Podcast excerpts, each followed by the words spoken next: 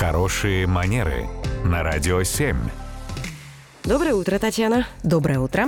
Татьяна, доброе утро. Вопрос от слушательницы Надежды. А вот что делать, да, опять мы продолжаем про Новый год, про праздники, если ты не подготовился, и коллега тебе вручил подарок, а ты ему нет? Ну, как-то вот так упустил из вида. Мне кажется, что здесь нет никакой большой проблемы на самом деле. Мы совершенно спокойно реагируем на эту ситуацию. Мы благодарим, конечно, от души благодарим, да, произносим вот какие-то добрые слова.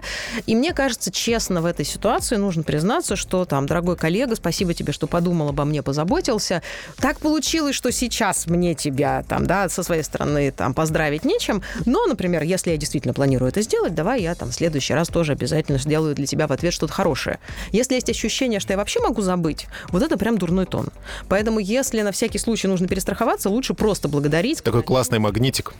Ну, даже если магнитик, человек же старался, он же его принес бескорыстно, просто так. И здесь очень важно понимать, что вот такие подарки, например, на общие праздники, как Новый год, они всегда остаются на усмотрение человека. Он решил, что он хочет сделать кому-то приятное, он пошел и сделал.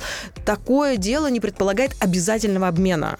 Это вот с его стороны такое действие было приятно, комфортно, и ему, в частности, как дарителю, и мы ему за это благодарны. Если мы хотим в ответ что-то сделать для него, конечно, мы делаем.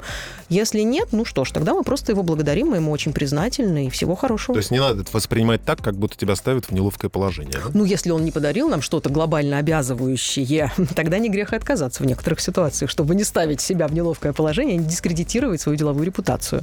Татьяна, спасибо. Радио 7.